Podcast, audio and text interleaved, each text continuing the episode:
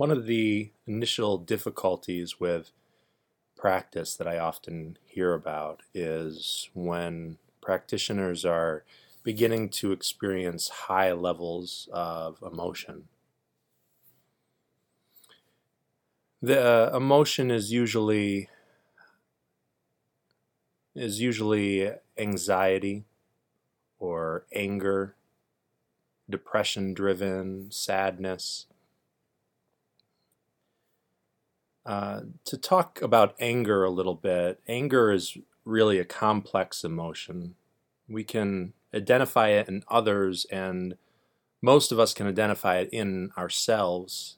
Typically, a red face or popping veins indicate its presence. However, below the surface of anger, uh, there is another emotion. There's usually an overwhelming sense of pain, which typically is in the form of sadness and hurt. And what exactly triggers I, our, our anger, I know for myself, is much more difficult to identify than the anger itself. Uh, sometimes all we know is anger. So, anger is usually accompanied by a flurry of thoughts of injustices and, and the experience of some external threat. A threat that is often not really existent except for within the narrative of our imagination. And we know this to be true when we calm down and realize how disproportionate our anger was to the initial trigger. In such a case, our brains are responding as if there were a threat, um, a life threat uh, to our safety. Anger is quite fiery and requires a lot of energy, and even with a mild irritation, which is just uh, just a, a, a small version of anger, it zaps our strength. So, being mindful of anger or any of the emotions, any of the strong emotions that I mentioned, uh, means that we're turning toward the emotion. So, if we're escaping the anger, um, or the underlying hurt and fear, or that resigned depth of depression, we can actually strengthen the emotion.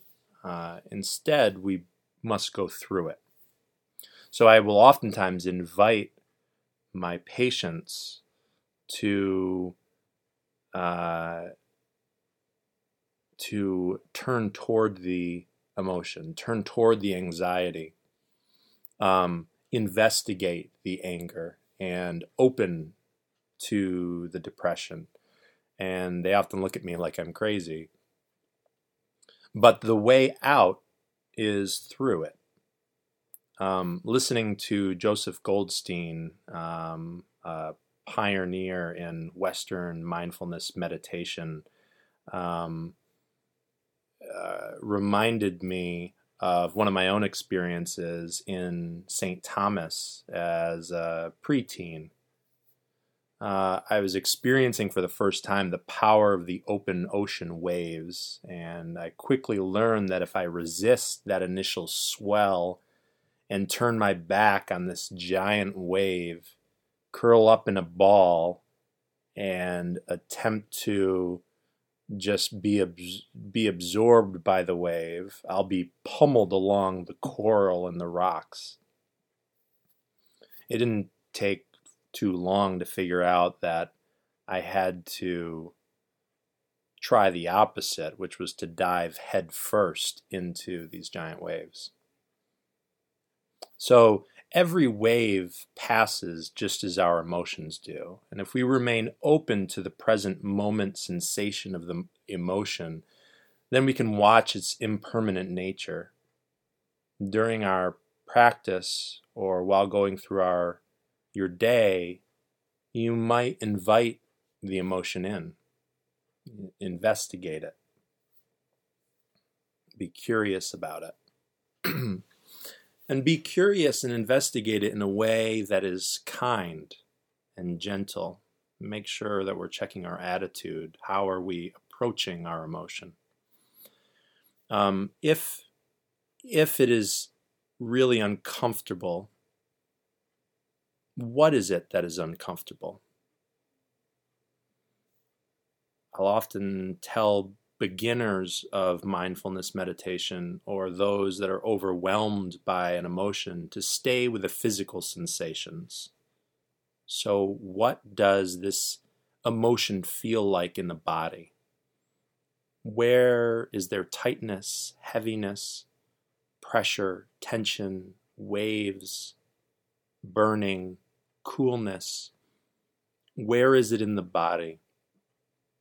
And to locate it and experience it and be with it in the moment to moment.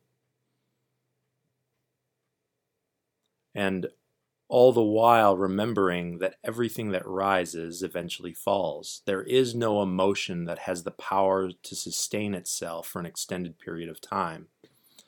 That is, unless we resist it and perhaps fuel our fear of it, so we can open to it and attempt to dive into it this emotion, after all, is as human and as natural as is the sweat on our brow or the saliva in your mouth. It is meant to happen.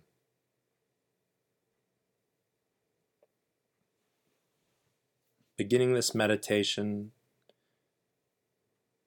sit in an upright and dignified position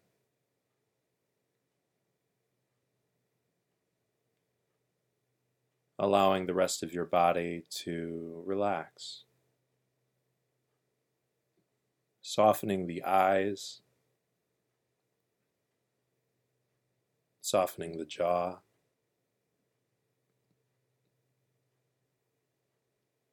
Softening the belly.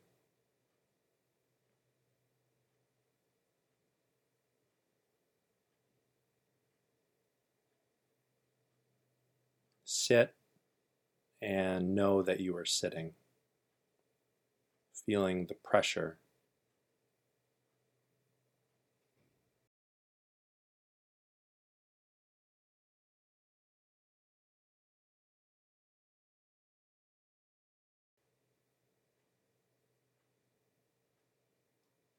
And when you're ready, gently turning your attention toward your breath. Experiencing the moment to moment physical sensations of our breath as we breathe in and as we breathe out.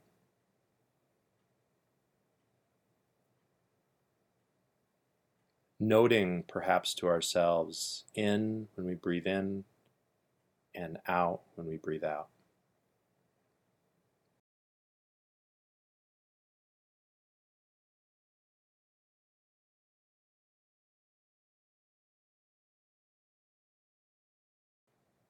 Inevitably we'll become distracted. And if an emotion should distract us and pull us away, then naming that emotion anger, anger.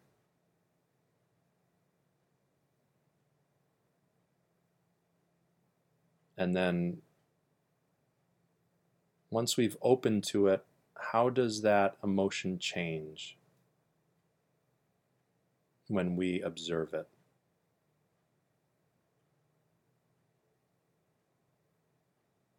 Then, when you're ready, you can bring your attention back to the breath, back to your anchor. Noticing at the tip of your nose, or perhaps the back of your throat, or at your belly, the moment to moment sensations of the air passing in and out.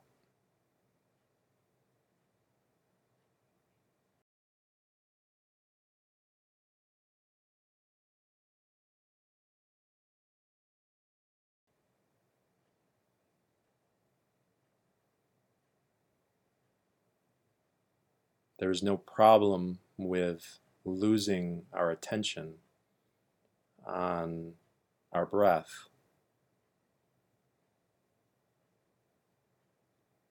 it is the practice itself to notice what has taken us away, to note it and to be with it and make it the object of our meditation.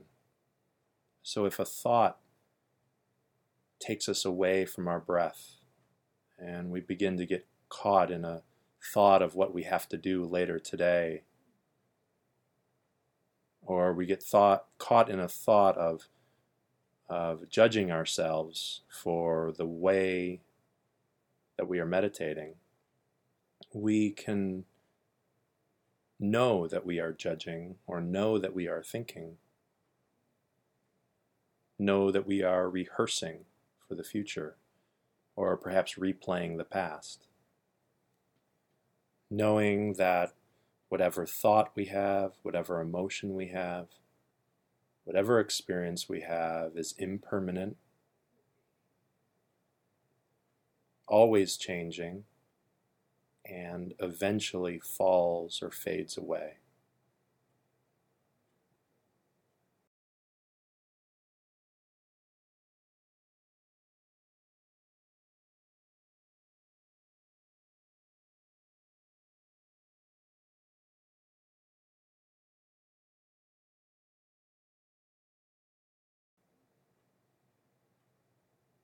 When you're ready, you can begin to wiggle your fingers and toes.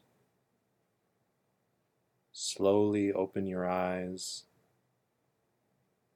Note that you are seeing. Return to the room and carry this moment to moment awareness into your day.